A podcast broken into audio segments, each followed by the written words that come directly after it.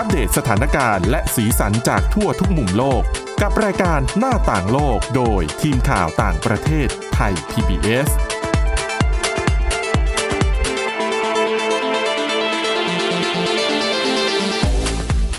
สวัสดีค่ะคุณผู้ฟังต้อนรับเข้าสู่รายการหน้าต่างโลกค่ะสำหรับวันนี้นะคะ เรามีประเด็นที่น่าสนใจเกี่ยวกับเรื่องการฟ้องร้องนะคะ ระหว่างมหาวิทยาลัยกับตัวบุคคลแล้วก็ร้านค้านะคะ เป็นประเด็นข้อพิพาททางกฎหมายที่น่าสนใจมากนะคะ มีทั้งเหตุการณ์ที่เกิดขึ้นในประเทศอินเดีย แล้วก็ในรัฐโอไฮโอของสหรัฐอเมริกาค่ะ ก็สำหรับวันนี้นะคะพบกับคุณอาทิตย์สุมนเรืองรัศนทรแล้วก็ดิฉันสวรักษ์จากวิวัฒนากุลค่ะ สวัสดีค่ะค่ะ ก็อย่างที่เกริ่นไปนะคะว่าเป็นเรื่องราวการฟ้องร้องระหว่างมหาวิทยาลัยกับอ่าร้านผู้ประกอบการในท้องถิ่นแห่งหนึ่งนะคะค่ะอันนี้เริ่มต้นที่เรื่องราวที่ดิฉันเตรียมมาก่อนละกัน เป็น การฟ้องร้องนะคะ ระหว่างเอ่อชื่อคือ Oberlin College จริงๆ ก็เป็นมหาวิทยาลัยอะแหละนะคะ เป็นมหาวิทยาลัยเอ่อสอนด้านศิลปะ แล้วก็ได้ชื่อว่าเป็นสถาบันการศึกษาที่มีหัวก้าวหน้าค่ะนะคะ ทีนี้เรื่องราวเนี้ยมันเกิดขึ้นตั้งแต่ปี 2016 ก็โอ้โหประมาณ 6 ปีที่แล้วใช่นะคะ เรื่องของเรื่องมีอยู่ว่ามีนักศึกษา ของ Oberlin College เนี่ยนะคะ ที่อยู่ในรัฐโอไฮโอเนี่ย ปรากฏว่าในวันนั้นน่ะนักศึกษาคนเนี้ยเข้าไปซื้อเครื่องดื่มแอลกอฮอล์ในร้านค่ะแต่ใช้บัตรประชาชนปลอมอืมเข้าใจว่าอายุยังน่าจะไม่ถึงเกณฑ์นะคะค่ะคือแค่ใช้บัตรประชาชนปลอมซื้อแอลกอฮอล์ก็ถือว่าผิดแล้วใช่ไหมนักศึกษาคนนี้ยังแอบขโมยไวน์อีกสามขวดอืมซ่อนไว้ในเสื้อแจ็คเก็ตของตัวเองนะคะค่ะทีนี้ ปรากฏว่าพอคิดเงินอะไรเสร็จเนี่ย ลูกชายเจ้าของร้านอะซึ่งเขาเห็นความผิดปกตินะคะอืมทีนี้พอนักศึกษาที่ขโมยเอ่อเครื่องดื่มแอลกอฮอล์ออกจากร้านเนี่ย รู้ว่าอ้าวเจ้าของร้านจับได้แล้วก็วิ่งหนีค่ะ ลูกชายเจ้าของร้านน่ะก็เลยวิ่งไล่ตามนะคะโอ้โหชุลมุนกันทีเดียวแล้วก็แน่นอนมีการลงไม้ลงมือกันอยู่แล้วนะคะ สรุปก็ สามารถจับตัวได้แล้วก็หลักฐานเนี่ยชัดเลยนะคะ ก็ส่งให้ตำรวจไปค่ะทีนี้ประเด็นเนี่ย เรื่องนี้มันถูกโยงไปเป็นเรื่องของการเหยียดสีผิว เราโยงไปยังไงเอ่ย เพราะว่าคนที่ก่อเหตุนักศึกษาที่ก่อเหตุขโมยค่ะของในร้านเนี่ย เป็นผิวดำทั้งสามคนอืมแล้วเจ้าของร้านเนี่ย คือเป็นคนผิวขาวค่ะลูกชายเขาก็เป็นคนผิวขาว ค่ะ เออ เขาก็เลยเอามาโยงว่า เจ้าของร้านน่ะ เหยียดสีผิว อ้าว เหมือนกับว่าพอเห็นว่าเขาเป็นดิฉันน่ะเข้าใจเองนะจากที่อ่านน่ะ ตอนแรกที่หลักฐานมันยังไม่ชัดเจนเนี่ย นักศึกษาที่ก่อเหตุอาจจะอ้างว่า ผมไม่ได้ทำอะไรนะ ผมก็แค่ ใช้บัตรประชาชนปลอมไปซื้อค่ะนั่นอาจจะเป็นข้ออ้างครั้งแรก แล้วก็อาจจะพูดขึ้นมาว่า เนี่ยที่จับผมเพราะว่าเห็นผมเป็นคนผิวดำใช่ไหม อืม อืมนะคะ ก็เลยดูมีพิรุษอืมเข้าใจว่านี่น่าจะเป็นคำกล่าวอ้างขค่ะองฝ่ายผู้ที่ก่อเหตุนะคะ แต่ในที่สุดค่ะ ผลการสอบสวนของตำรวจแน่นอนภาพจากกล้องวงจรปิดหลักฐานเนี่ยคือมันอยู่ในตัวว่า ขโมยของจริงค่ะๆใช้บัตรประชาชนปลอมในการซื้อแอลกอฮอล์จริง ๆ นะคะ สรุปเนี่ยนักศึกษาที่เป็นผิวดำทั้งสามคนเนี่ยมีความผิดจริง ถูกไหมใช่และเจ้าของร้านก็มีสิทธิ์ที่จะต้องปกป้องทรัพย์สินของเขาใช่ แต่ค่ะปรากฏว่าเรื่องนี้ค่ะ มันไม่จบ เนื่องจากมันมีการโยงเข้าไปว่ามันเป็นเรื่องของการเหยียดสีผิวนะคะทำให้ในตอนนั้นค่ะ อธิการบดีของ Oberlin College เนี่ยค่ะเขาออกมาเป็นปากเป็นเสียงให้กับมหาทางนักศึกษาด้วยอ้าวคือพอหลังเกิดเหตุเนี่ย กลุ่มนักศึกษาออกมาประท้วง ต่อว่าเจ้าของร้านว่าเนี่ยเหยียดสีผิวนะ แต่จริง ๆ ก็คือมีความผิดจริงใช่ๆหลักฐานชัดเจน ใช่ค่ะ อันนี้ที่ฉันค่ะอ่านแล้วก็ยังคิดอยู่ว่า ในเมื่อคุณเป็นสถาบันการศึกษาเนี่ยทำไมถึงไม่มีวิจารณญาณว่าอะไรคือถูกอะไรคือผิดใช่ไม่ใช่แต่ค่ะเรียกว่าจะเอาพวกข้างมากลากไปอะนะคะค่ะแต่สถานการณ์ณเวลานั้นเนี่ย เราไม่ได้อยู่ในตรงนั้นเราอาจจะไม่รู้ก็ได้ มันอาจจะเป็นกระแสสังคมอืมห รืออาจจะเป็นอย่างปัญหาในโซเชียลมีเดียที่เกิดขึ้นอยู่ค่ะทุกวันนี้ใช่ไหมคือพอใช่พีใครโพสต์คลิปวิดีโอหรือโพสต์อะไรสักอย่าง โดยที่พูดมองโดยที่พูดทำนองว่าตัวเองเป็นฝ่ายเสียเปรียบ แต่พอมีการสืบสาวราวเรื่องจริง ๆ แล้วพบว่าเอาก็คุณผิดจริงนี่ คุณค่ะถึงถูกกระทำแบบนั้น สถานการณ์เมื่อปี 2016 ก็อาจจะเป็นแบบนั้นก็ได้อืมนะคะ ปรากฏว่าในช่วงแรกๆนักศึกษาออกมาประท้วง แล้วคณะบดี ของมหาวิทยาลัย ดันออกมาประท้วงด้วยโอ้โหนะคะ แล้วก็มันก็ลามไปถึงขั้นที่ทางมหาลัยเนี่ยนะคะใช้วิธีกดดันค่ะ คือตอนนั้นน่ะรู้แล้วว่านักศึกษาตัวเองอะผิดจริงค่ะแต่กลับใช้วิธีกดดันว่า ให้ทางร้านเนี่ยไม่ต้องเอาเรื่องกับเด็กอ้าวก็คือให้ยอมความ อาจจะเพราะอะให้นักศึกษาได้มีอนาคตจะได้ไม่ต้องมีคดีติดตัวอะไรอย่างเงี้ยนะคะค่ะแล้วก็ต่อรองว่า คือ ต้องเท้าความนิดนึงว่าเบเกอรี่ร้านนี้เนี่ยนะคะ คือเขาขายหลายอย่างค่ะแล้วก็เรียกว่าเป็นร้านแบบ คือถ้าใครไปเยือนแถวเนี้ยก็จะต้องไปทานร้านนี้คล้ายๆแบบเป็นร้านไม่ตำนานนะนะคะค่ะอยู่มานาน แล้วทางโรงเรียนเนี่ยก็อุดหนุนสินค้าของร้านนี้ด้วย อาจจะแบบมีงานอะไรก็จะซื้อสั่งซื้อเบเกอรี่ร้านนี้ใช่ไหมค่ะ ปรากฏว่าทางมหาวิทยาลัยค่ะ ก็กดดันด้วยกันบอกว่า จะไม่อุดหนุนสินค้าของร้านนี้แล้ว แล้วก็ถ้าหากว่า ร้านนี้เนี่ยยอมเรียกว่าอะไรถอนฟ้องค่ะ ก็จะกลับไปอุดหนุนเหมือนเดิม งงไหมงงค่ะนะคะไม่รู้ว่าตรรกะอะไรนะ แล้วปรากฏว่าทางมหาทาง Oberlin College ในตอนนั้นก็แสดงจุดยืนว่าจะเข้าข้างนักศึกษาของตัวเอง แล้วก็เลยกลายเป็นการกดดันคนทั้งชุมชนอะว่าอย่าไปซื้อสินค้าจากเบเกอรี่ร้านนี้ค่ะร้านนี้ชื่อร้านกิฟสันนะคะ แต่อย่างที่บอกว่าเป็นร้านเก่าแก่แล้วก็เอ่อทำกันมาหลายช่วงอายุคนแล้วเหมือนกัน กลายเป็นผลกระทบที่เกิดขึ้นกับร้านนี้ก็คือ ไม่มีใครกล้าเข้าร้าน ถ้าเข้าก็อาจจะโดนไปด้วย ใช่ค่ะ แม้แต่ประชาชนคนทั่วไปที่อาจจะไม่ได้เกี่ยวข้องอะไรกับอ่าทางเอ่อมหาวิทยาลัยแห่งนี้นะคะค่ะแต่ก็ไม่อยากจะถูกคนมองว่า นี่ไปอุดหนุนร้านนี้ได้ยังไงร้านนี้เหยียดผิว ซึ่งจริงๆแล้วเขาไม่ได้เหยียดผิวเขาก็คือทำไปตามสิทธิที่เขาพึงกระทำใช่ค่ะนะคะ นี่แหละเลยเป็นที่มา เพราะว่าในท้ายที่สุดเมื่อหลักฐานทุกอย่างชัดเจนนะคะ ทางครอบครัว Gibson ซึ่งเป็นเจ้าของร้านเบเกอรี่เนี่ยตัดสินใจยื่นฟ้องวิทยาลัย Oberlin Oberlin College นะคะ ในข้อหาที่ทำให้ร้านเนี่ยเสื่อมเสีย คือแจ้งในข้อหาหมิ่นประมาท ค่ะ ก็คือใส่ร้ายทางร้านเนี่ยนะคะ แล้วก็เรียกร้องทั้งอะค่าอะไรนะ คดีหมิ่นประมาทใช่ไหมค่ะเรียกร้องค่าเสียหายจากการที่ทำคุณทำให้ชื่อเสียงของร้านเนี่ย เสียหายแล้วก็ไม่มีลูกค้าเข้าร้านรายได้ก็สูญเสียไปนะคะ ก็ปรากฏว่าคดีนี้ก็ต่อสู้กันอยู่นานหลายปีเหมือนกันนะ เพราะว่าฟ้องร้องไปตั้งแต่ปี 2016 เนี่ยศาลเพิ่งจะมีคำตัดสินเป็นอันสิ้นสุดค่ะนะคะ ตกลงนะคะศาลตัดสินให้ทางวิทยาลัย Oberlin College เนี่ย ต้องจ่ายเงินรวมทั้งหมดนะคะ ทั้งค่าปรับค่าเรื่องคดีดูหมิ่นการสูญเสียรายได้ของทางร้าน ค่าทนายความรวมเบ็ดเสร็จทั้งหมด Oberlin College จะต้องจ่ายให้กับตระกูล Gibson ซึ่งเป็นเจ้าของร้านเบเกอรี่นะคะ 1,317 ล้านบาท โอ้โห แต่จริงๆก็เป็นไปตามหลักฐานนะคะ เพราะว่าใช่ค่ะทางร้านก็มีหลักฐาน อืม แต่ทางวิทยาลัยเขาอ้างว่าอย่างนี้เขาอ้างว่า การที่นักศึกษาออกมาประท้วง หรือว่าการที่ทางมหาวิทยาลัยเนี่ยแสดงความเห็นอะไรแบบ มันถือว่าเป็นสิทธิขั้นพื้นฐานตามรัฐธรรมนูญสหรัฐอเมริกาที่บอกไว้ว่าประชาชนทุกคนมีเสรีภาพในการแสดงความคิดเห็นอ่าฮะนะคะ ซึ่งศาลเนี่ยก็บอกว่า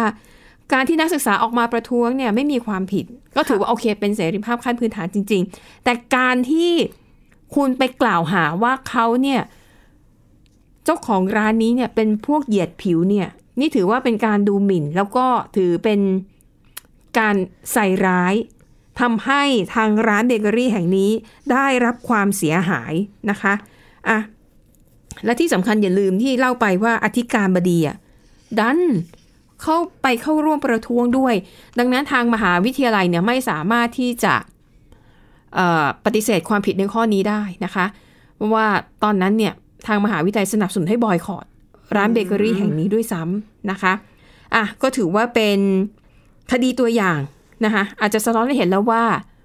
เวลาเรารับฟังเรื่องราวหรือข่าวสารอะไรเนี่ย อย่าเพิ่งไปปักใจเชื่อว่าคนนั้นคนนี้ไม่ดีจากคลิปเดียวที่เราเห็นหรือว่า คำพูดแค่ประโยคเดียวที่เราได้ยินค่ะ เบื้องหลังอะมันอาจจะมีอะไรมากกว่านั้นนะคะอะทีนี้ไปดูโหพันสามร้อยสิบเจ็ดล้านนี่แล้วคือสะท้อนให้เห็นด้วยนะคะค่ะว่าการแสดงความคิดเห็นเนี่ยต้องมีขอบเขตเนอะใช่มีขอบเขตใช่เพราะว่าถ้าเป็นอย่างนี้นี้ก็สร้างผลกระทบให้คนอื่น ใช่ค่ะอะแจกแจงนิดนึงนะคะสำหรับเงินค่าเสียหายทั้งหมด 1,317 ล้านบาทเนี่ยจ่ายเป็นอะไรบ้างเออหลักๆเนี่ยที่ มูลค่าที่สูงที่สุดเนี่ยก็คือเป็นเรียกว่าเป็นอะไรเป็นเงินชดเชยความเสียหายที่ทางร้านกิฟสันเนี่ย ต้องสูญเสียรายได้ จากการกล่าวหาของทางกลุ่มนักศึกษา แล้วก็ตัวแทนจากเอ่อวิทยาลัยแห่งนี้นะคะ แล้วก็ศาลมีเรียกว่าเป็นค่าปรับค่าลงโทษอีกนะคะ แล้วก็มีค่าทนายความค่าทนายความก็เยอะเหมือนกันนะ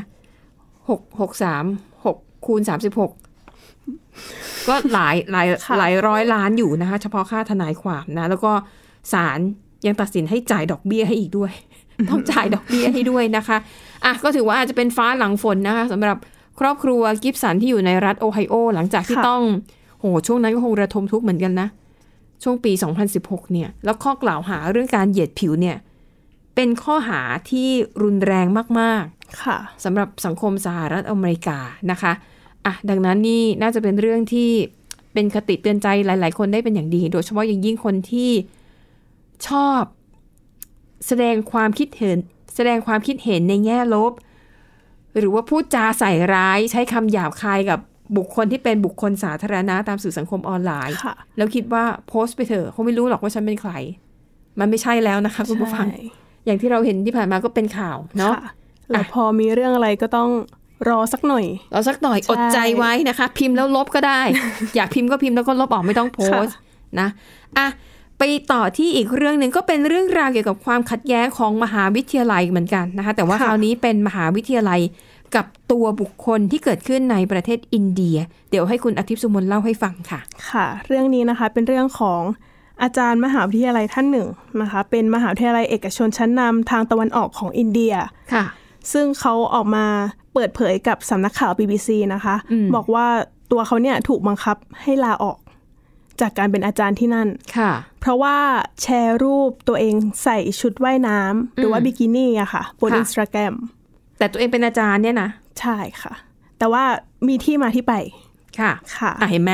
เราต้องฟังดิฉันต้องฟังให้จบก่อน อย่าเพิ่งไปค่ะตำหนิอาจารย์ใช่ไหมอะฟังที่มาที่ไปก่อนค่ะ คือจริงๆ ข้อกล่าวหาเนี้ยค่ะ ทางมหาวิทยาลัยแน่นอนออกมาปฏิเสธ ว่าไม่ได้บังคับให้ลาออกใช่อืมส่วนเรื่องราวนะคะก็คือ เธอเนี่ยไปทำงานที่นี่ คือเริ่มทำงานตั้งแต่วันที่ 9 สิงหาคมปี 2021 นะคะ คือเริ่มงานที่มหาวิทยาลัยแห่งนี้ ใช่ค่ะ แล้วก็ไปเป็นอาจารย์สอนภาษาอังกฤษให้กับนักศึกษาปริญญาตรีแล้วก็ปริญญาโทนะคะ ค่ะ แล้วพอสองเดือนต่อมา เธอถูกรองอธิการบดีมหาวิทยาลัยเรียกพบอืมนะคะ แล้วพอไปถึงเนี่ย เธอบอกว่า อารมณ์เหมือนเป็นห้องสอบสวนค่ะ เพราะว่าในนั้นนะคะ มีทั้งรองอธิการบดี มีนายทะเบียนของค่ะมหาวิทยาลัยนะคะ แล้วก็มีผู้หญิงอีกห้าคนอืมแล้วแต่ละคนก็เหมือนมาสอบถามถามคำถามเธอเยอะมากเลยอะค่ะค่ะ แล้วเธอก็ได้รับแจ้งนะคะว่ามีผู้ปกครองของนักศึกษาปริญญาตรีชั้นปีที่หนึ่งอืมคือผู้ปกครองท่านเนี้ยนะคะ เห็นลูกของตัวเอง ค่ะ ดูรูป เธอใส่ชุด ว่ายน้ำอืมแล้วก็เลยมาร้องเรียนกับทางมหาวิทยาลัยว่า ให้ช่วยแบบปกป้องลูกเขาจากสิ่งชั่วร้ายแบบนี้สักทีค่ะ แล้วทีนี้เธอก็อ่าทางคณะกรรมการชุดเนี้ยค่ะ ก็ส่งรูปไปเธอดู อืมก็คือเป็นรูปเธอนั่นแหละ แล้วก็ถามว่าเป็นรูปเธอจริง ๆ ใช่ไหมค่ะประมาณห้าหกรูปนะคะค่ะ ซึ่งก็ใช่ค่ะเป็นรูปเธอจริง ๆ แต่สิ่งที่ทำให้เธอตกใจมากก็คือ เพราะว่ารูปเนี้ยค่ะ เป็นรูปที่เธอโพสต์ผ่าน story ใน Instagram อืมแล้วถ้า story เนี่ย มันจะอยู่แค่ 24 ชั่วโมงค่ะ แล้วภาพก็จะหายไปนะคะค่ะ แล้วก็เธอโพสต์ตั้งแต่เดือนมิถุนายนอืม2021 ก็คือเกือบ2เดือน ก่อก่อนที่เธอจะมาจะมาเริ่เริ่มมงางานนใช่ค่ะค่ะ แล้วก็คือก่อนเธอมาเริ่มงานเนี่ย เธอก็แน่นอนไม่มี follower เป็นนักศึกษาอืมมก็คือ ทุกอย่างเกิดขึ้นก่อนที่เธอจะมาเป็นอาจารย์ที่นี่นะคะค่ะ แต่ทางคณะกรรมการชุดนี้ก็ไม่ฟังเลยอ่าค่ะ แล้วก็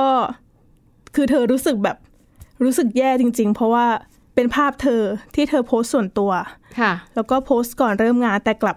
เหมือนกลายมาเป็นปัญหาอย่างเงี้ยค่ะ ค่ะ แล้วเธอก็ยังถูกถามคำถามที่แบบค่อนข้างทำร้ายจิตใจนะคะอืมอืมคือมีทั้งถามว่า เหมือนเป็นอาจารย์แล้วไม่รู้หรอว่าตัวเองต้องทำตัวยังไงค่ะต้องปฏิบัติตัวให้เหมาะสมยังไงค่ะนะคะ แล้วไม่รู้หรอว่าเป็นผู้หญิงควรแต่งตัวยังไง อืมอืมก็คือเหมือนด้วยสังคมอินเดียเนาะ ใช่ค่ะ ค่ะ แล้วก็โดนถามคำถามที่ว่า พ่อแม่ของเธอเห็นภาพพวกนี้ไหมด้วย อืมคือถามแบบนะคะ ค่ะ แล้วก็ยังบอกว่าเนี่ย เธอทำให้มหาวิทยาลัยเสื่อมเสียชื่อเสียง แล้วก็ เป็นเรื่องที่น่าอับอายนะคะ แล้วก็คณะกรรมการชุดนี้เนี่ย ขอให้เธอกลับมาอีกครั้งค่ะหนึ่งในวันพรุ่งนี้เพื่อค่ะมาเขียนเหมือนเป็นเขียนรายงานขอโทษค่ะแล้วก็ส่งทางมหาวิทยาลัยอะค่ะค่ะ พอวันต่อมาเธอก็มาเขียน แล้วก็ได้คำแนะนำจากหนึ่งในคณะคณะกรรมการชุดเนี้ยค่ะ เธอก็เขียน แล้วก็มีเขียนว่าถ้าภาพที่เธอโพสต์ไปอ่าทำให้มหาวิทยาลัยเสื่อมเสียชื่อเสียง เธอก็ต้อง เธอเธอขอโทษแล้วก็รู้สึกเสียใจจริงค่ะๆก็เหมือนดูเป็นแบบคำพูดอืม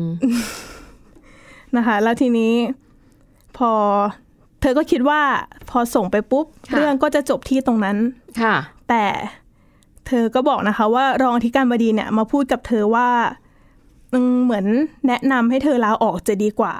เพราะว่าตอนเนี้ยภาพของเธอค่ะเหมือนไวรัลไปแล้วอะค่ะ คือเด็กในมหาวิทยาลัยเนี่ยเห็นหมดแล้วอืม แล้วต่อไปเนี่ย เด็ก ๆ ก็อาจจะไม่ได้เคารพเธอสักเท่าไหร่อ๋อใช่ค่ะแล้วก็อาจจะตามมาด้วยปัญหาที่ผู้ปกครองค่ะอาจจะร้องเรียนอืมเรื่อยๆอะค่ะค่ะ เพราะว่ามีภาพเธอไม่ดีแบบนี้ออกไปอืมซึ่งตอนนั้นเธอก็ อ๋อ แล้วก็มีเขาเหมือนบอกเธอด้วยว่า อาจจะทำให้เธอแบบโดนดำเนินคดี เพราะว่าผู้ปกครองไม่พอใจ แล้วก็อาจจะไปแจ้งความ เออค่ะ ตอนนั้นเธอก็รู้สึกกังวลนะคะ แล้วก็ค่ะก็เลยลาออกนะคะ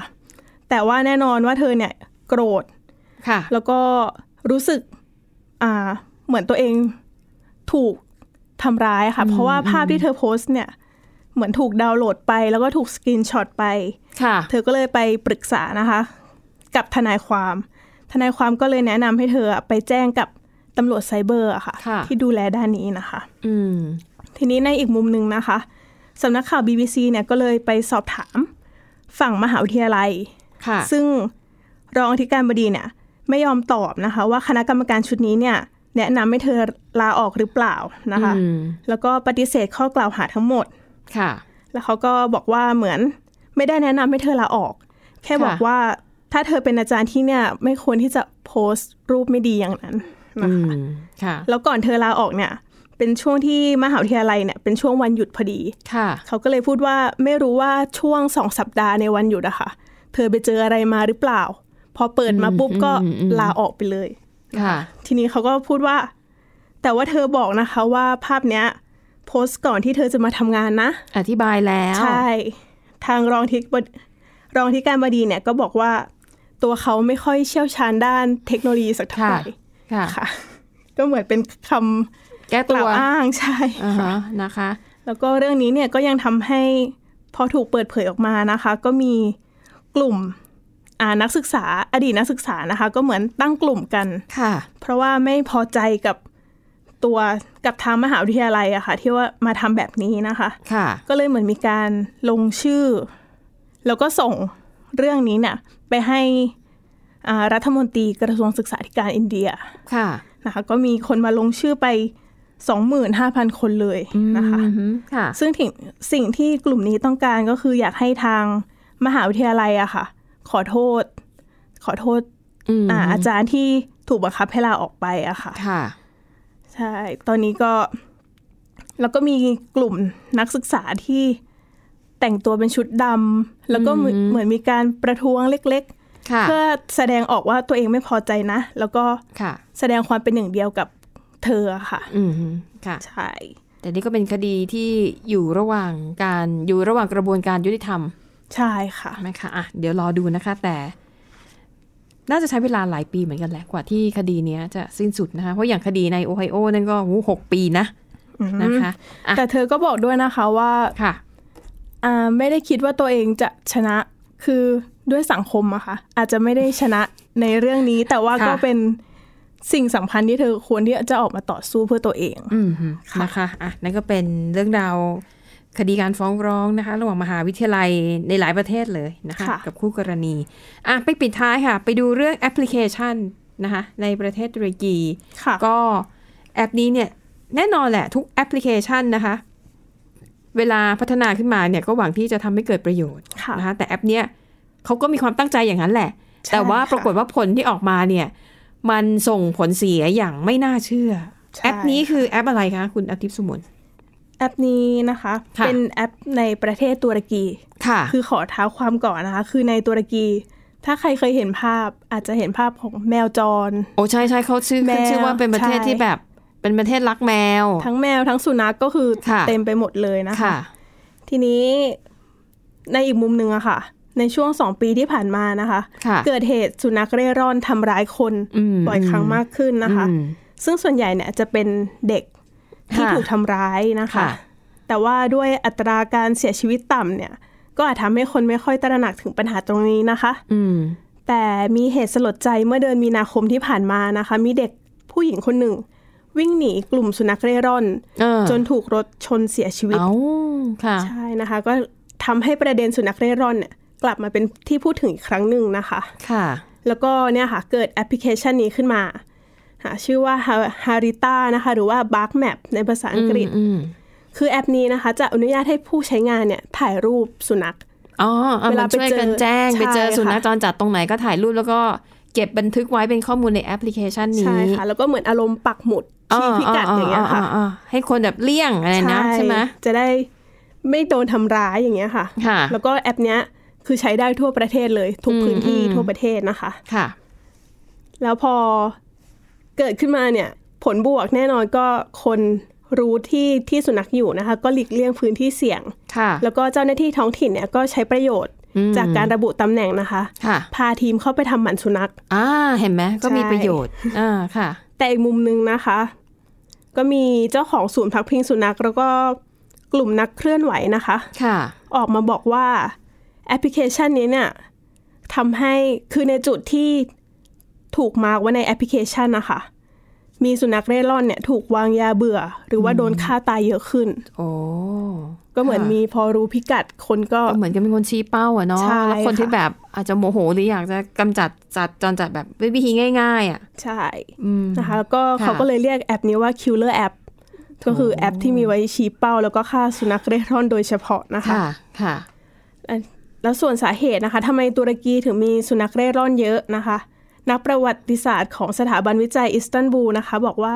ตุรกีเนี่ยเป็นสังคมที่อาศัยร่วมกับสัตว์ค่ะก็คือเป็นประเพณีแบบตะวันออกนะคะ เพราะฉะนั้นทุกทุกทุกพื้นที่เนี่ยแม้แต่เมืองเล็ก ๆ ก็จะมีสุนัขแล้วก็มีคนที่คอยดูแล คอยให้อาหารนะคะอืมอืมแล้วก็บางกลุ่มเนี่ยเชื่อว่าสุนัขเนี่ยเหมือนจะเป็นวิญญาณที่พาเราไปสวรรค์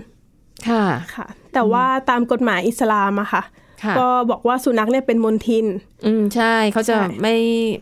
ไม่เข้าไปคลุกคลีกับมันใช่จะไม่เลี้ยง แต่ดิฉันก็เคยเห็นมุสลิมในในเมืองไทยบางค่ะที่เขาเลี้ยงนะ แต่เขาจะไม่ไม่คลุกคลีกับมัน คือเลี้ยงไว้เป็นสุนัขใช้งานจริง เป็นสุนัขเฝ้าบ้าน แต่จะแบบไม่มากอดมาหอมไม่ ก็คือให้อาหารอย่างนี้ให้อาหารแบบห่างๆ แล้วก็ดูแลแบบห่างๆ แล้วให้เฝ้าบ้านเป็นหลักอะไรอย่างเงี้ยนะคะค่ะที่ที่ที่นี่ก็เหมือนกันก็คือ ถึงแม้จะชอบมาก แต่ก็ค่ะนำไปเลี้ยงไม่ได้ก็ได้แต่ให้อาหารอืมแล้วก็ปล่อยให้อยู่ตามท้องถนนแทนนะคะค่ะ แล้วด้านนักเคลื่อนไหวเนี่ยก็บอกว่าทางแก้ที่ดีที่สุดอะก็คือไม่ใช่ที่ไม่ใช่การอะแอปนี้ก็อาจจะช่วยค่ะแต่ก็มีด้านลบใช่ไหมคะ เพราะฉะนั้นค่ะทางแก้ที่ดีที่ดีที่สุดก็คือ การรณรงค์ให้ทำหมัน อืมอืมอืมใช่ แต่ว่าค่ะล่าสุดนะคะ แอปพลิเคชันนี้เนี่ยพอมีการเรียกร้องมาเนี่ยค่ะก็ถูกศาลในกรุงอังการาก็คือสั่งระงับการเข้าถึงอ๋อก็คือปิดใช่แอปไปเลยปิดเนาะไปแล้วนะคะ ตั้งแต่ค่ะวันที่ 22 สิงหาคมที่ผ่านมาค่ะ แต่แน่นอนว่ากระแสวิพากษ์วิจารณ์ก็ยังไม่หมด บางส่วนก็มองว่าทำแบบนี้ก็เหมือนเป็นการสนับสนุนให้สุนัขทำร้ายคนต่อไปเรื่อยๆอะค่ะ ก็ก็ก็ก็มีส่วนถูกเนาะ ใช่เออจะต้องะนะคะดูแนวทางแก้ไขต่อไปค่ะค่ะเอาละค่ะแล้วคุณผู้ฟังแล้วทั้งหมดนี้คือเรื่องราวจากรายการหน้าต่างโลกขอบคุณสำหรับการติดตามค่ะ เราสองคนและทีมงานลาไปก่อนพบกันใหม่ตอนหน้า สวัสดีค่ะ สวัสดีค่ะ Thai PBS podcast. View the world via the voice.